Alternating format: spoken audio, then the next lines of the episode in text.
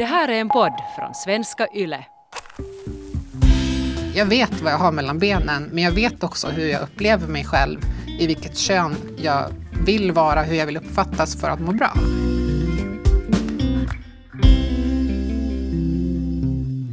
Jag tycker så himmelens mycket om att göra det här programmet naket med Satu och Stan därför att man får träffa så spännande människor i det här. Jag tycker också för att jag får hänga med dig. Det är alltså jag som är Stan Sanila Och jag är Satu Söderström. och vi gör det här eh, programmet naket med Satu och Stan för att få träffa spännande människor och prata om sex. Så vad är Jo. bättre än det? Absolut ingenting. Jag skulle aldrig byta det här upplevelsen i mitt liv. Vi har alltså talat med Hanna, en ung kvinna med transbakgrund, om att vara stor, om att vara liten, om att vara nöjd, om att vara missnöjd.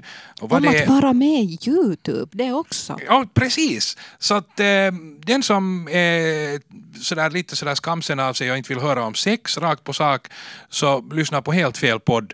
Men den som är lite nyfiken på en spännande resa och hur det kommer sig att människor blir som de blir och är som de är så, ja, så nu är det ett mycket, mycket bra avsnitt. Det här är alltså Hanna och vi heter Stan och Satu och det här är Naket med Satu och Stan.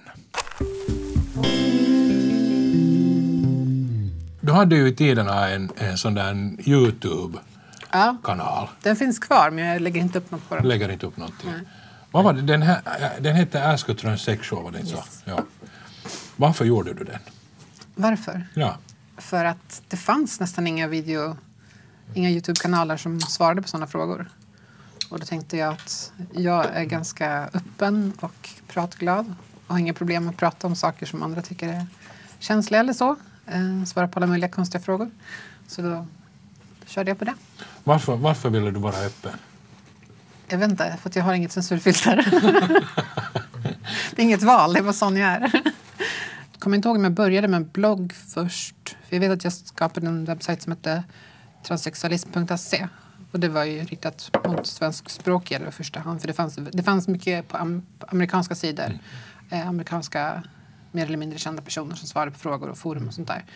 Men det fanns väldigt lite för svenskar och för svenska förhållanden. Så då tänkte jag att ju mer man lärde sig, då vill man liksom...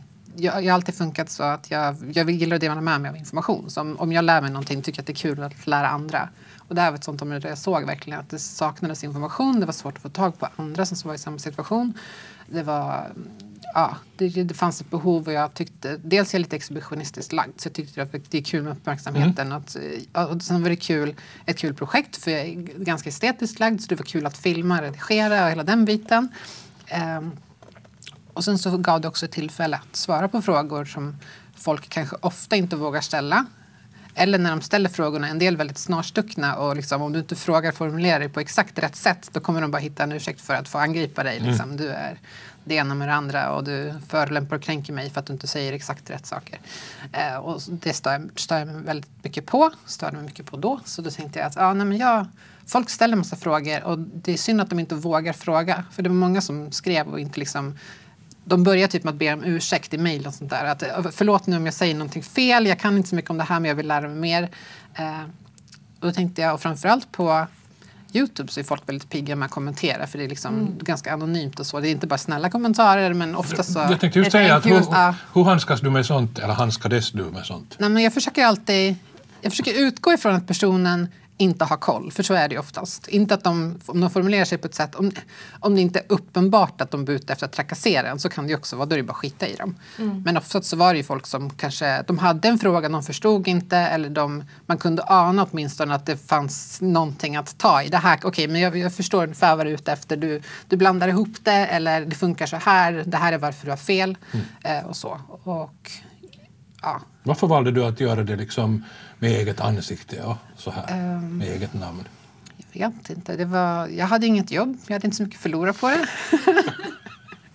Eh, jag hade inte så mycket kompisar, så jag hade inte så mycket att förlora vänskap och sånt heller. Eh, Jag var ganska ensam just den perioden. Eh, Jag visste hur det var och att jag tänkte att ja, men jag kan göra det. För man pratar ju med folk som är i samma situation. Och då var det många som inte ville, dels inte ville vara öppna med det. Och dels absolut inte gå ut i offentliga sammanhang för att de hade vänner, föräldrar eller andra som de inte ville ska, skulle få veta. Jag tänkte, ja men jag har inte det. Så, och jag skiter i vad de flesta tycker. jag är liksom... My way or the highway, nä, nästan. Alltså det beror på vad det gäller såklart. Ja. Men i det här fallet, det var någonting som var så Men fundamentalt. jag gillar det. Jag Så- uppskattar det. Highway or the highway. Ja, men lite så. Alltså, när det gäller något så här som är så fundamentalt för vem man är. Det är inte bara du måste heja på samma idrottslag som jag, annars så skiter jag i det. Så Ja, funkar det ja, inte. ja. Men just en sån här grej som är liksom verkligen, det här är vem jag är. Du måste acceptera det för att annars så kan vi inte umgås helt enkelt. Märkte du där att vissa liksom fantasier som folk har på något sätt färglagar den där bilden, att vad de tror om Ja.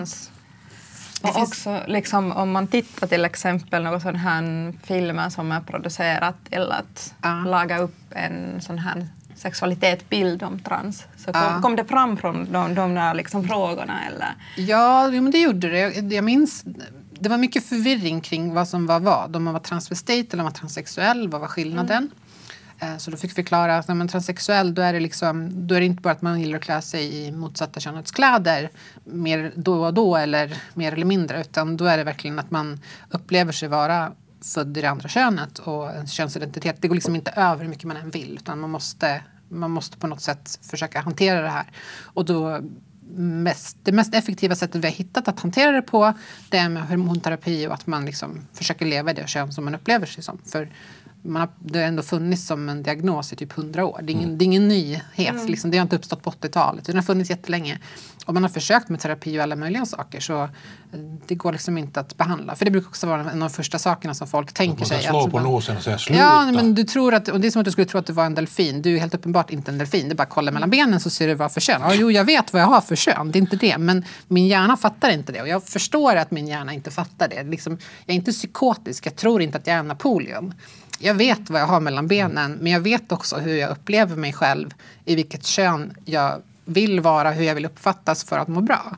Och den stora upplevelsen för mig det var när jag började klä mig i tjejkläder och folk började ta mig för sig. Då kändes allt, då föll bara alla bitar på plats. Och jag önskar att det hade gått ändå. Liksom, att man hade kunnat ge mig ett piller så hade det varit bra. Men det går inte. Många frågor som folk ställer, det var... Ja, jag vet inte, alltså en, del, en del fantiserar ju såklart om att de ska bli påsatta av en tjej som har kuk.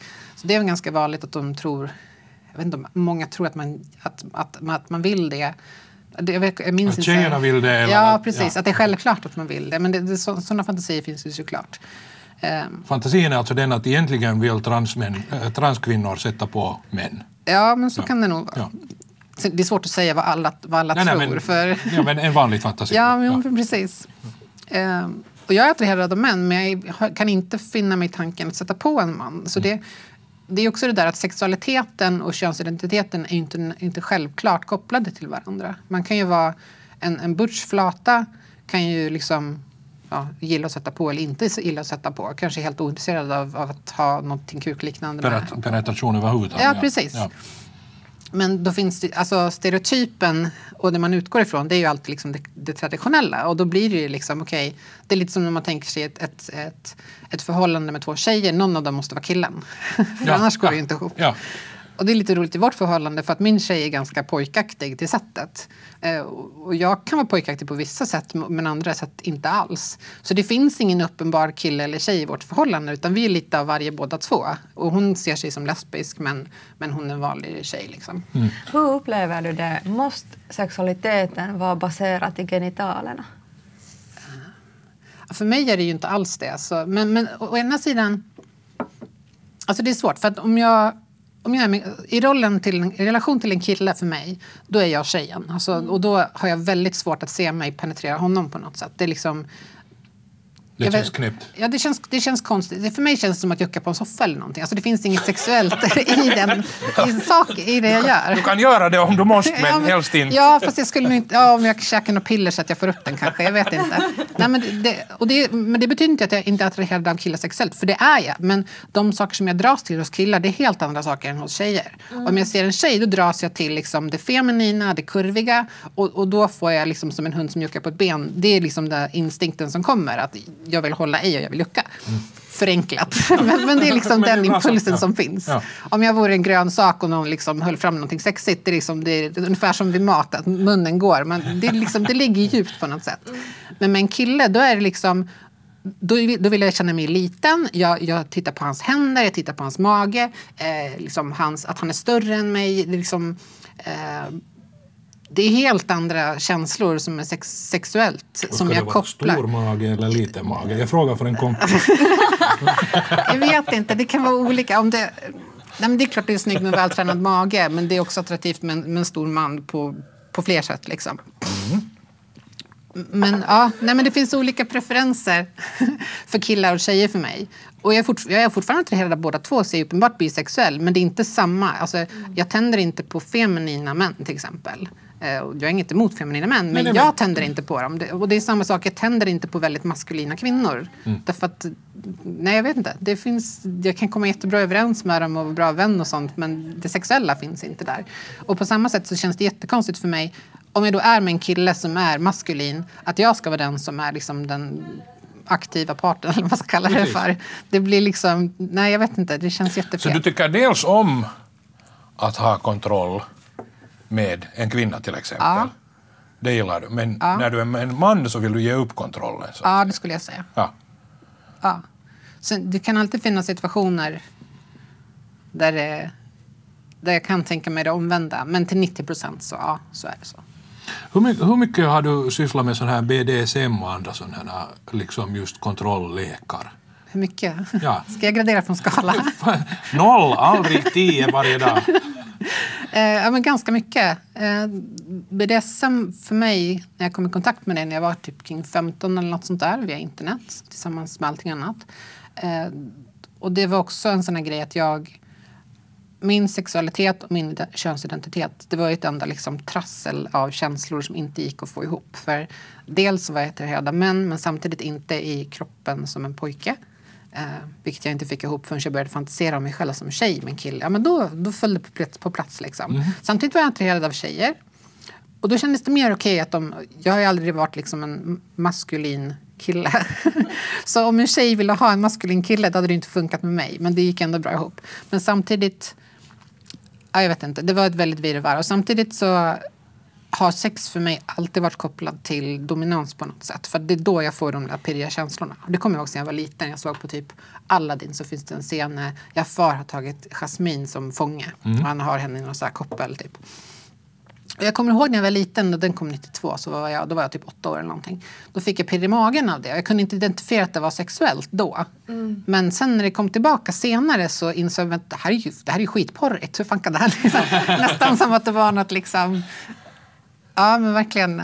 Det var inte alls, eh, det var inte alls vad andra såg, utan det, för mig var det helt klart något sexuellt i det. Och det fanns många sådana saker som inte var i sig kanske sexuella, men som, som gav det där pirret i magen på mig, som jag upplevde och fattade sen att okej, okay, det här finns, det finns andra som är som mig. Jag är, jag är inte ensam. Eh, och det finns något som heter BDSM och det finns de här idéerna om regler och hur man ska förhålla sig till det och vad som är bra och dåligt och hur man gör det på ett bra sätt. Och, eh, massa sånt. Så jag, jag tog till mig allt jag kunde på internet och, och läste om det. Så det har varit en väldigt, eh, jag vet inte hur jag ska säga på en skala, men det är väl någonstans i toppen. Liksom. Det har varit väldigt centralt för min sexualitet. Det är någonting som fungerar för dig fortfarande idag. Du har inte liksom tappat hela intresse för det. Pff, Nej, däremot så påverkar hormonerna påverkar könsdriften. Så jag har lägre sexlust idag. Irriterar det dig? Nej, alltså där. Jo, men det, jo, men det gör det. Det irriterar mig när man är på humör. Ja. För då är det väldigt trevligt och då känner man att det här vill jag ha mer av. Samtidigt så om jag, om jag sänker dosen på så antitest och sånt då får jag tillbaka skäggväxt och andra saker som jag definitivt inte vill ha. Precis. Vilket gör att det blir eh, mycket svårare. Så det är en avvägningsfråga. Ja, precis. Och det gör också, jag kan fortfarande bli upphetsad men det kräver mera jobb. Det Hur kommer, funkar det för din flickvän då? nej, men hon är ganska likadan. Alltså, hon- det, det, det går bra. Men jag menar att hon, hon, hon accepterar att det finns liksom Ja. toppar och dalar och, Ja. och så här. Ja. Det funkar. Använder ni kommunikation liksom att sen i detta lägena liksom... Vi pratar en- jättemycket om allt och har alltid gjort. Ja. Och jag har varit som, som person. Jag tror att det kommer lite av det där grejen med, med BDSM. Just behovet av kommunikation är så, är så stort där. Ja. För blir det fel så blir det jättefel. Vad är det som har gjort dig liksom öppen? Oj, det vet jag inte. Nej, men någonting. Jag tänker Nja. bara på din bakgrund. Jag vet inte. Jag var jätteblyg och jättetyst när jag var liten. Och sen tror jag att det jag fick någon knapp där i tonåren. när det slog på en switch och sen var det bara tvärtom. Eh, Jag vet inte. Jag, jag kommer från en uppväxt som är religiös. som är ganska liksom, där man inte pratar mycket om sex överhuvudtaget. Och jag hade en period i, typ i tonåren när jag började ifrågasätta allting. Mina föräldrar skilde sig och då föll lite den här moraliska idén om hur att allt, allt, en föräldrar, allt ens föräldrar säger, det är, liksom, det är rätt för att det är de som säger det. Då var jag tvungen att liksom börja gräva i saker själv och bilda min helt egen grund för vad jag tro, trodde och tyckte på, om allting. Eh, och jag kom fram ganska snabbt till att det här Dels är jag lite, jag har något drag av liksom Asperger, så jag är inte lika, jag är, jag är inte så finkänslig. Jag har inte riktigt det där filtret som många människor har, att de är väldigt försynta. Utan jag tycker det är mycket, det är mycket enklare att bara säga som det är. Så, så, så skippa allt det där liksom, krånglet och bara säg som det, det är är och så blir det enklare. Ja. Har Så du, jag, jag ja. kommer, ja.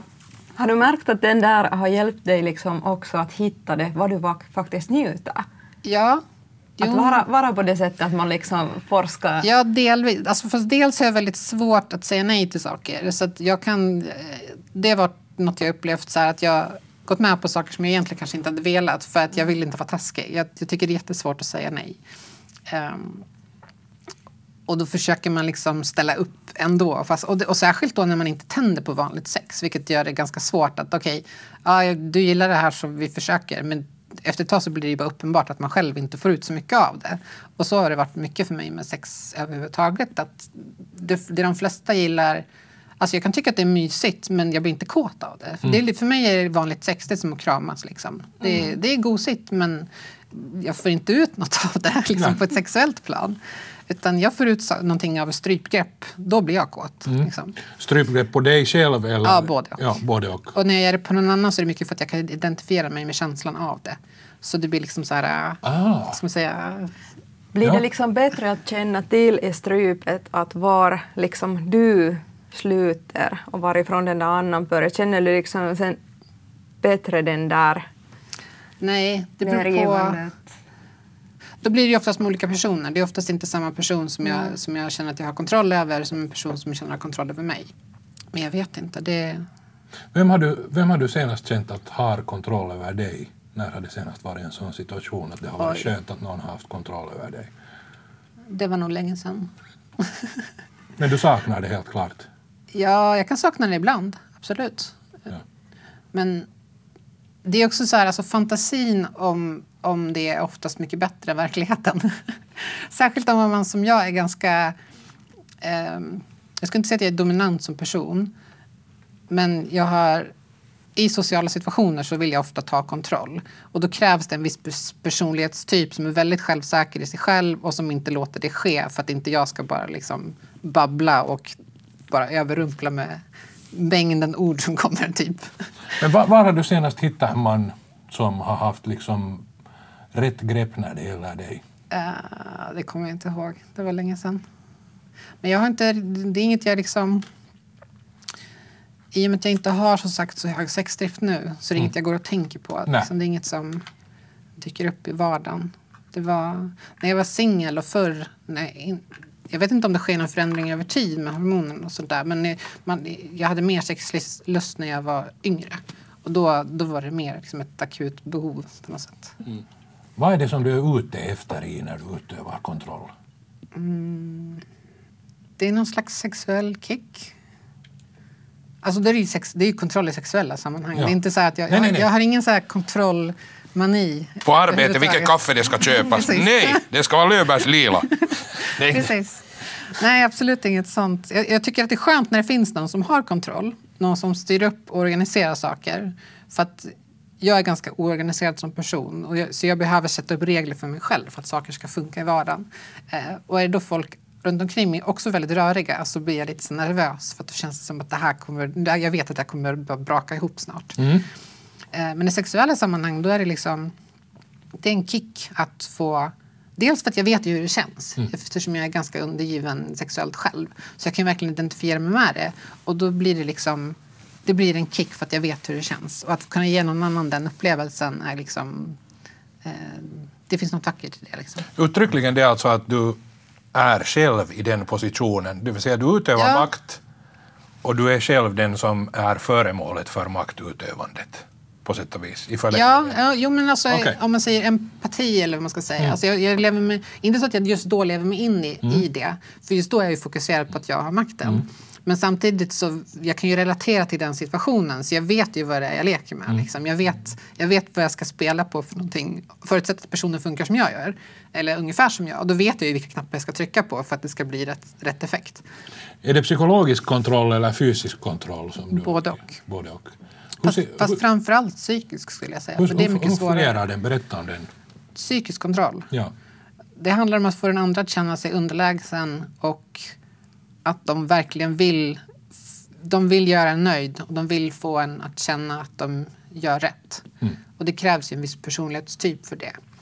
Samtidigt så är jag väldigt inne på, alltså jag har alltid varit väldigt, vad ska man säga, jag tycker om alltså, självhjälpsböcker och sånt, hur man blir bättre som människa själv. Så jag vill, jag vill inte, för mig är det väldigt viktigt att det inte är destruktivt i det, vilket det lätt kan bli. För att om jag bara var en psykopat, då skulle jag lätt kunna trycka ner folk för att jag har läst så pass mycket och jag kan identifiera mig med det så pass mycket att jag kan vara väldigt taskig om jag skulle vilja det.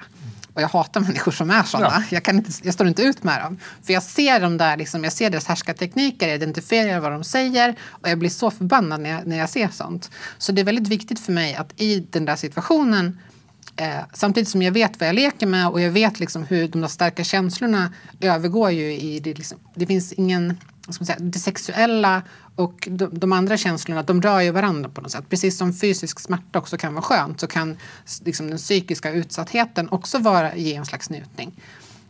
I och med just att man är isolerad eller ensam Ja, eller jag, utsatt. ja exakt. Ja. Det, och, ja.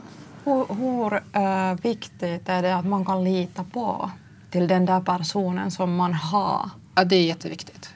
Och det är liksom på något sätt före kommunicerat genom att var går liksom, eller kan, styr du under den där tiden när du är kontrollerad? Eller under, nej. Ja, det är en bra fråga alltså, att, att hur, hur du läser av de här. Jag, Ja, jag, vill, jag, vill, jag vill känna den personen jag leker med. Alltså framförallt om jag är dominant. För då, då är det ju upp till mig. Liksom. Då vet jag, annars kan jag bara hoppas att den andra personen är vettig nog. Ja. Och så kan jag ju välja att inte leka med dem om jag känner att nej, jag litar inte på dig. Du verkar inte ha alla hästar i stallet. Har det hänt? Eh, in, ja, det har hänt att jag har sagt nej till personer Ja. som jag bara känner att nej, vi har inte samma idé om vad som är liksom, förnuftigt och inte. Ja. Och då är det inte. Människor utan Men- gränser till Ja, exempel. ja absolut. Och sen också om jag känner att personen... Därför då, tycker jag ju, då, då, då hamnar ju den här personen liksom i någon slags... Då tycker jag att det är en idiot. Och då kan jag ju inte liksom känna att jag ser upp till den eller att, jag liksom, att, att den är överlägsen mig. För att det är ju en idiot. Ja. och då, förtar, då försvinner ju hela förutsättningarna. Men någonstans här finns väl en gräns mellan vad som blir genuin destruktivitet, om man skulle så Ja. att säga söka en idiot. Ja, ja, Vilket absolut. det finns exempel på folk som Absolut. gör. Liksom. Men där finns någon slags, tycker jag i frågan om BDSM, en slags eh, gräns mellan vad är på riktigt Ja. destruktiv, liksom, Absolut. destruktivt beteende, att söka far, genuint farliga eller Ja. knäppa situationer. Liksom. Absolut. Det kan, och för någon utomstående så kanske det är svårt att skilja på. Men om jag vet vem jag leker med, vi har pratat om vad vi tycker är okej och inte, vi har pratat om vem vi är och vår bakgrund, om det finns någonting som är väldigt känsligt som man absolut inte vill beröra, då är det viktigt att respektera det såklart. Och samtidigt så vet jag ju då kanske att den här personen, eh, vad hon tycker om, vad hon, vad hon gillar, att vad som verkligen får henne att gå igång. Och då har jag ju det också liksom i mitt batteri av Ja. möjligheter, vad jag vill göra för någonting. Och jag- för en del känns det som att BDSM det är bara en ursäkt för att bete sig som en skitstövel. kan jag uppleva ibland. Eh, Men för mig så är det liksom... Jag tror att jag gillar att dominera just för att jag vet hur det känns att vara undergiven. Men det jag egentligen går igång på mest av allt är att själv vara undergiven. Men det är väldigt sällan jag hamnar i en situation där jag kan vara undergiven och verkligen eh, uppleva allt det som, som, som jag vill. Känner du att du är för mycket här uppe i, i huvudet? Generellt, liksom? ja. Absolut. Du skulle vilja vara mera i kroppen eller Ja, intuitiv? absolut. Ja. Det är jättesvårt för mig med sex. Det tror jag beror på att jag har ADD eller ADHD. Eh, Så min hjärna är konstant i virrvarr. Liksom. Och det är bra på många sätt och vis, men om, särskilt om man jobbar med kreativa saker. Men jag, har, jag kan inte stänga av mitt huvud. Liksom. Så det händer ju framförallt om jag har vanligt sex, att då börjar jag tänka på annat. Ja, det, det är något bara som jag funderar på, just det här deltagande versus iakttagande. Att Det är jättesvårt ibland att släppa iakttagande. Och vara liksom analytisk. Ja, och det, kan säkert, det kan säkert vara en anledning till att BDSM funkar väldigt bra för mig. För det är svårt att inte vara i stunden om någon smäller till dig på kinden. Liksom. Då vaknar man till och då är man i stunden och då lyssnar man verkligen på vad som händer. Det finns inget som distraherar den för all, alla ens resurser är fokuserade på det man gör. Och det är ganska svårt att uppnå. Hur eh, upplever du, är det lättare att ge sig till njutning när du är kontrollerad? Eller under kontroll? jag tror att det är tvärtom faktiskt. För att om någon annan har kontrollen, då har jag inget val. Alltså jag, jag, kan, inte, jag kan inte bestämma. Jag har, ingen, jag har ingen möjlighet att påverka det här så det är bara att ge sig hand. Förutsatt att det Så händer du är friare då? Ja, det skulle jag säga. När jag, för, och det är också när jag dominerar, då måste jag ha kontroll. För den andra har ju inte kontroll. Så jag har kontrollen, vilket betyder att jag har ansvar för vad som händer. Så jag måste, liksom, jag måste tänka ett steg längre hela tiden. Jag kan njuta av det, men jag kan samtidigt kan jag, så det är, inte en, det är inte en hängivelse som om jag hade gillat vanligt sex att bara, liksom, bara liksom få fysisk eh, njutning. Då kan man ju bara göra det och sen så det räcker för att ta över en så pass mycket. Det är så ljuvligt när du säger det här för att jag bara känner igen det här att man måste ha en plan. Ja, Och det, ja, och det tar bort liksom... Ett manus. Ja, Men det är lite ett hantverk. ja men det är lite... Ja, det här- är det. Du ska vara ett steg före hela Ja, det, tiden. ja, det här är bra men sen har jag en vision att... Mm, mm, så här. Och sen om man vill prova något nytt, Ja, då måste du ju läsa hela tiden att fungerar den här? ja, precis. Att du kan inte bara liksom tänka att nu har vi bestämt prova det Nej, nej. här.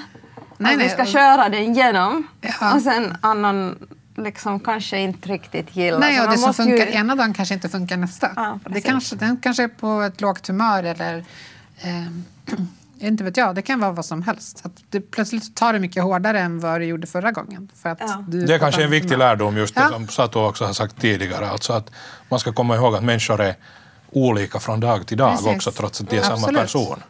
Ja. Att om jag säger liksom att aj, aj, du ditt eh, falska stycke, nu ska stora farbror här straffa dig. Så då, nej, jag är inte alls ett falskt stycke. Och du är inte alls en stor farbror. Ja, och det är svårt. Det känns inte alls bra. Usch, gå bort. Hur mycket tycker du att egna känslor påverkar till den här? Att om du är på dåligt humör så går det då liksom att kasta sig i dominerandet? Nej. mode, Oj, vad svårt. Alltså, jag tänker, Styr känslorna? om känslorna styr? Ja. Ja. Men jag tror att de styr nog mer om det blir någonting överhuvudtaget eller inte. Jag tror att, för att om jag inte är på humör för någonting så är det väldigt svårt att göra det. Och det gäller allt tyvärr. så, och det gör att om det är någonting sexuellt och jag inte har lust för det då kommer det förmodligen inte att ske. Då, det, jag, kom, jag kommer inte, det beror ju på såklart. För som jag sa, ibland kan jag ställa upp på saker för, fast jag kanske egentligen inte har lust för att jag tänker att jag vill vara snäll.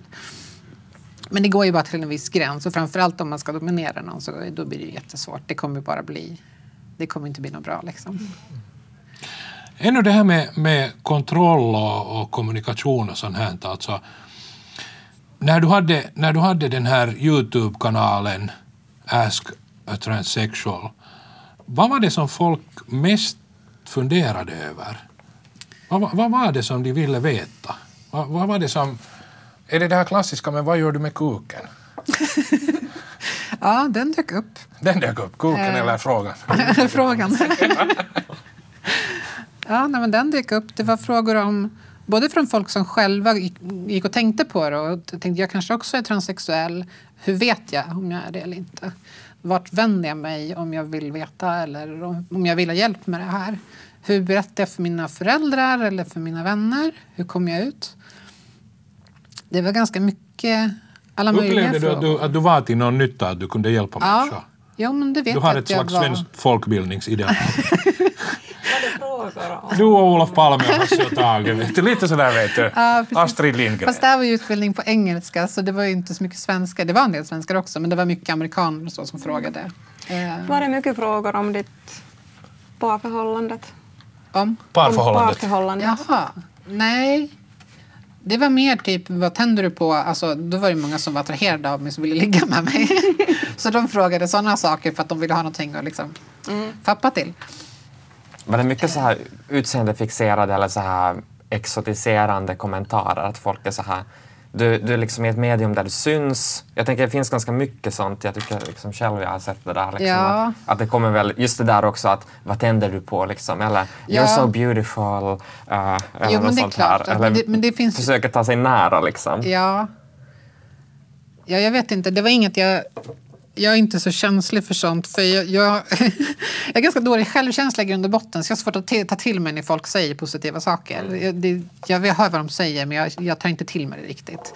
Och det gör att jag blir inte så obekväm av det heller. För det är inte som, jag har inte jättedåligt självförtroende men eh, jag vet inte. Det, det finns någon balansgång där. Det liksom känner att ja, ja, okej, det är trevligt att du säger det. Liksom, men jag, jag tar inte till mig det djupare än så. Och därför så blir det liksom inte... Men handlar det om någon slags kontrollbehov av att liksom kontrollera omvärlden och Kontrollera sig själv.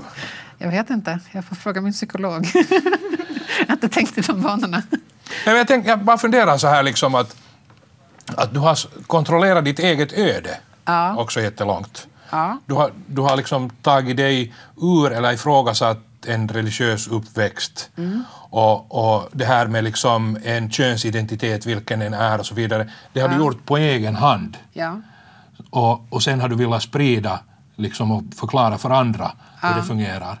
Så det finns ett stort behov av att kontrollera. Rätta mig om jag har fel. Nej, men det låter det som att det nog gör. Nu när du säger det. Men, men känns det liksom som en bra grej eller känns det som en förbannelse? Jag menar så här vet du att sablar att det måste vara jag. Ja, nej, jag vet inte. Alltså, det är klart att det hade ju varit bra om man hade sluppit. Men det är lite som allt, i och med att jag har ADD också. Och det fick jag också diagnos i, i vuxen ålder. Attention deficit disorder. Yes, vilket, ja, så här, koncentrationsstörningar. Förenklat sett. Kommer där med svartsjukan. Om du har ett partner och du Ja. har liksom det här krav Ja. så kan det också vara på det sättet att någon tycker att du är för mycket framme, för mycket liksom givande till alla andra. Jaha, du tänker så. Eh, ja, jo, men det kan finnas absolut. Men där är jag väldigt fokuserad på att eh, det måste funka det förhållandet som jag har. Och då får man anpassa efter det. Så att ingen ska ju må dåligt liksom. Sen, jag, jag har insett att jag är typ polyamorös på det sättet att jag kan vara kär i flera personer samtidigt. Men att gå ifrån det till att ha ett förhållande med flera personer samtidigt, för mig det är en milsvid skillnad. Därför att jag är inte tvungen att bli tillsammans med någon bara för att jag får känslor för dem. Och samma sak, så jag måste inte ha sex med någon bara för att jag är attraherad av dem. Jag kan man kan ju lösa det på ett praktiskt sätt genom att prata med sin partner. Vad tycker vi är okej och inte? Vilka regler? Vad känner du dig bekväm med? Om, om jag säger att jag vill ligga med andra, funkar det överhuvudtaget? Kan vi vara tillsammans då? Om vi kan det, var går gränsen för dig? Vad är du inte okej med? Och sen får man förhålla sig till det. Vad har du haft för sådana här mm, insikter just i sådana här samtal? Vad har du lärt dig om dig själv? När du har diskuterat det här Med, oj. med din partner till exempel. Ehm, Med din flickvän. Jag kan, inte, jag kan inte säga något enskilt sak som jag har fått någon stor...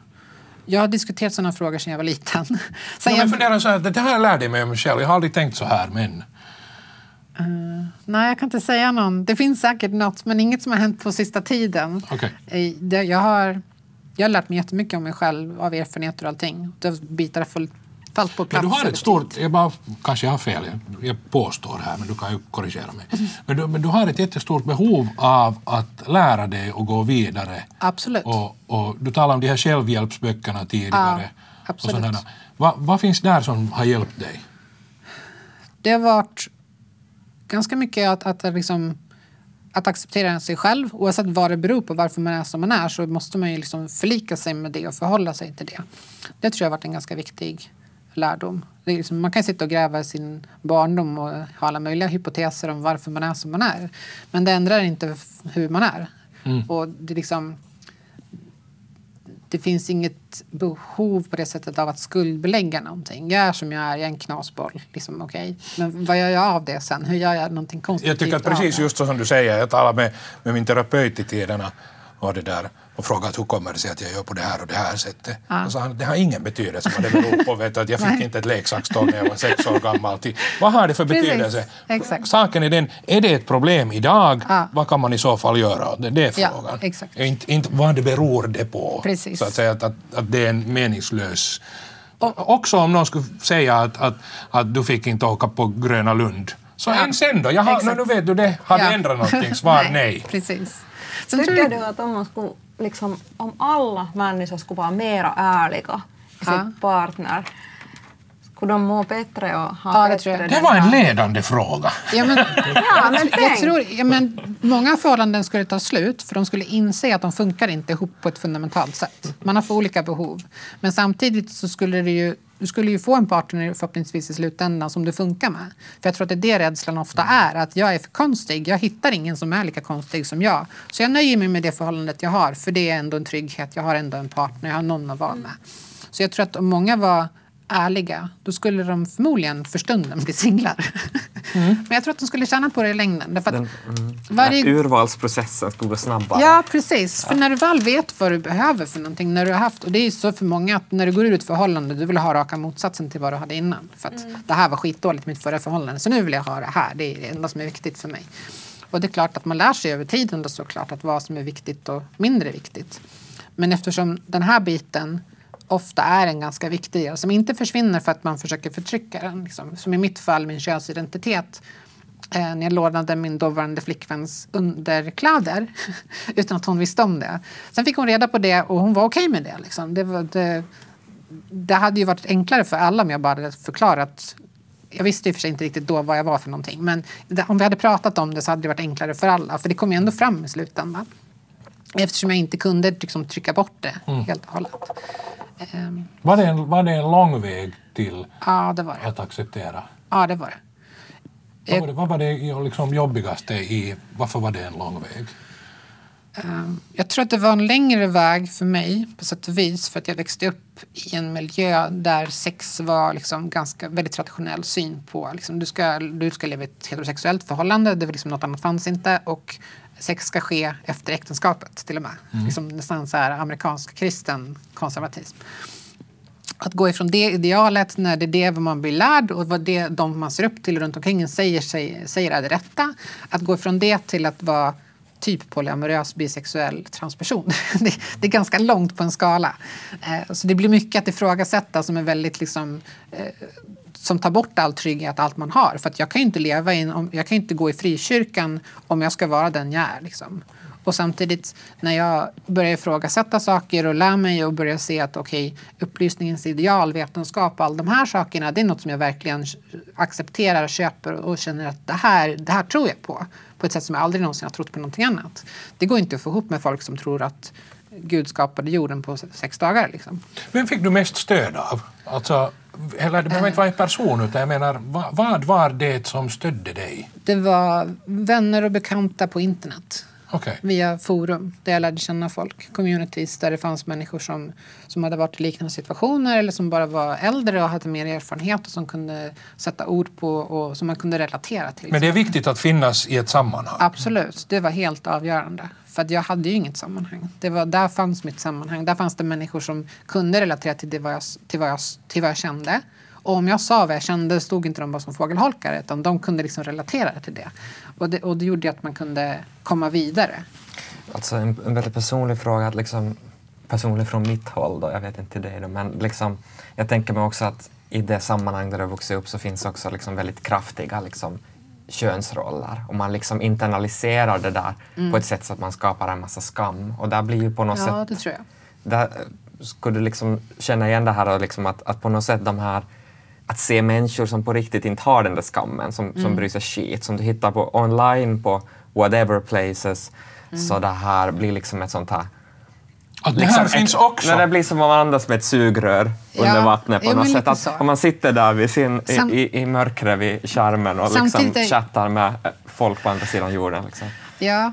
Ja, Men samtidigt är jag uppvuxen i Sverige så det var inte som att växa upp i någon sekt i USA där man inte träffar någon annan. Att Man går ju i en vanlig skola, man har sina kompisar som inte tror på Gud. Så man är inte så långt ifrån det.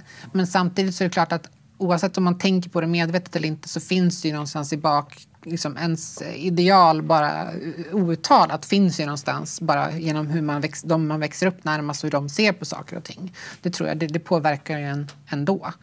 Det kanske finns någon koppling där mellan att jag gillar skam och den biten, att det finns en sexuell koppling för mig, att jag är uppvuxen i det. Det kan det absolut göra. Det kan vara pirrigt också med skam. Ja, men precis. Ja. Det tror jag säkert det kan vara.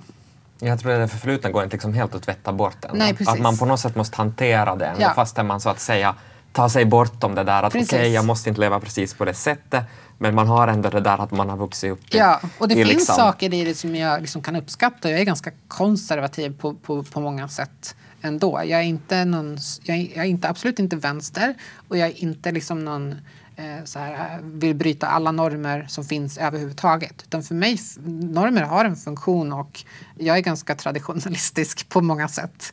Liksom, om, eh, om jag skulle se mig i ett förhållande med en man till exempel, då skulle det vara ett ganska traditionellt förhållande. Eh, för jag gillar maskulina män liksom, och jag vill själv vara en feminin kvinna. Så att allt som förstärker det är ju positivt i mina ögon. Det betyder inte att jag vill att andra andra ska leva så men för mig personligen så är det liksom det som känns bra. Tycker du att det har varit svårt att till exempel acceptera det här? Den delen, just det här traditionella. Eftersom det just går stick i stäv mot. Ja, alltså, Man ska, man ska ju bryta normer. Ja. Det är ju fint. Jo, det är klart, det blir ju ytterligare en konflikt då i Ja. den här nya gemenskapen Exakt, av, det det av många andra transsexuella som ofta då hittar sin nya identitet socialt i den här gruppen. Där alla hatar cispersoner eller, eller är superfeminister och liksom så här, det, de, det blir en extrem åt det hållet istället. Och det kan ju inte jag heller identifiera mig med. Så det är klart att jag blir en outlier i, i den gemenskapen också. Eh, precis som i många gemenskaper så jag är lite så här eh, motvalls oavsett vart jag är.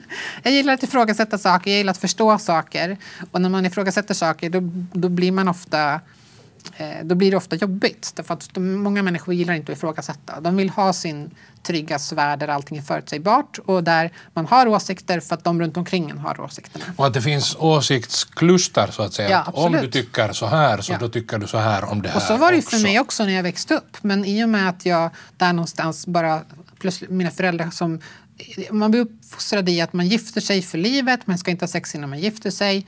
Eh, alla de här konservativa idéerna och sen så plötsligt så skiljer sig ens föräldrar för att den ena parten har varit otrogen. Då har liksom all moralisk eh, höjd som man har predikats för en försvunnit. Det är liksom som att ens föräldrar bara Eh, Okej, ni har sagt det här men uppenbarligen så tror inte ni heller på det för att ni gör tvärt emot. Och om ni är mina förebilder som, jag, som alltid har lärt mig vad som har varit sant och inte. Om det här inte är sant, vad mer har inte varit sant då? Vilket gjorde att jag förkastade i princip allt som jag någonsin hade lärt mig och fick börja om. Och jag har gjort den väldigt smärtsamma processen en gång. Vilket gör att för mig inte det är så hotfullt att behöva göra den igen. Jag, jag, jag gillar att, att förkasta saker när jag väl inser att det är fel. Och bara riva allting. Skulle du, vara, skulle du vara redo att förkasta det här till exempel med din könsidentitet? Att det är helt åt fanders, det är fel. Ja, det måste jag ju vara. Alltså på ren princip måste Ja. jag ju det. Ja. Därför att för mig är det viktigt att saker är sant. Det är viktigt att, att för att då kan jag ju lita på det. Då behöver jag inte hamna i den situationen igen att allting rasar. För det var en så pass känslomässigt smärtsam upplevelse att jag inte vill uppleva det igen. Så, och varje gång som jag då förkastar någonting som när det inte har hunnit blivit lika smärtsamt då blir det ju enklare. Och jag har tänkt flera gånger på att jag kanske inte är transsexuell. Jag kanske är någonting annat. För att i vissa saker så passar jag inte in helt och hållet. Jag vill inte operera mig till exempel. Många transsexuella vill operera om sina könsorgan för att de ska passa. Om Det jag, ses ju ibland nästan som ett kriterium. Ja, Att då är absolut. du äkta. Det har liksom. varit ett Ja, ja, kriterium det har varit. Det är ju ganska nytt att Att man det finns en hierarki. Jo, jo, jo. Absolut. Så, Vem är äkta? då är du fin. Ja, precis. Ja. Du ska vara, enligt den hier- hierarkin då ska du ju vara heterosexuell också. Då får du inte vara bisexuell och gilla tjejer. För det är ju lite suspekt. Liksom. Och inte bara sitt könsorgan, det är ju väldigt suspekt. Då måste du ju vara knäpp på något sätt. Det måste ju vara någon sexuell fetisch eller något. Eh, så det är klart att jag, jag passar inte helt in Och i sen ska den. din man helst inte veta om det. Nej, exakt. Han ska helst inte veta. Det blir inga barn, men vi vet inte varför. Och inte gilla det. Nej, precis. Han ska helst hata alla transpersoner. Det var alltså första delen av intervjun med Hanna. För eh, det var faktiskt så pass bra att vi tänkte att vi gör två poddar av Jo, det här. vi vill inte släppa henne hem härifrån. Nej. men, men om det här väckte några frågor eller funderingar eller, eller några kommentarer så är ni jätte, jätte välkomna att skriva till oss på adressen naket yle.fi. Som sagt, jag, jag är jätteimponerad av Hanna och jag vill jättegärna att ni också ska lyssna på del Del två. två. Vi är fortfarande Sato och Stan, det här är Naket med Stan. Vi hörs igen, puss och kram. Puss och kram.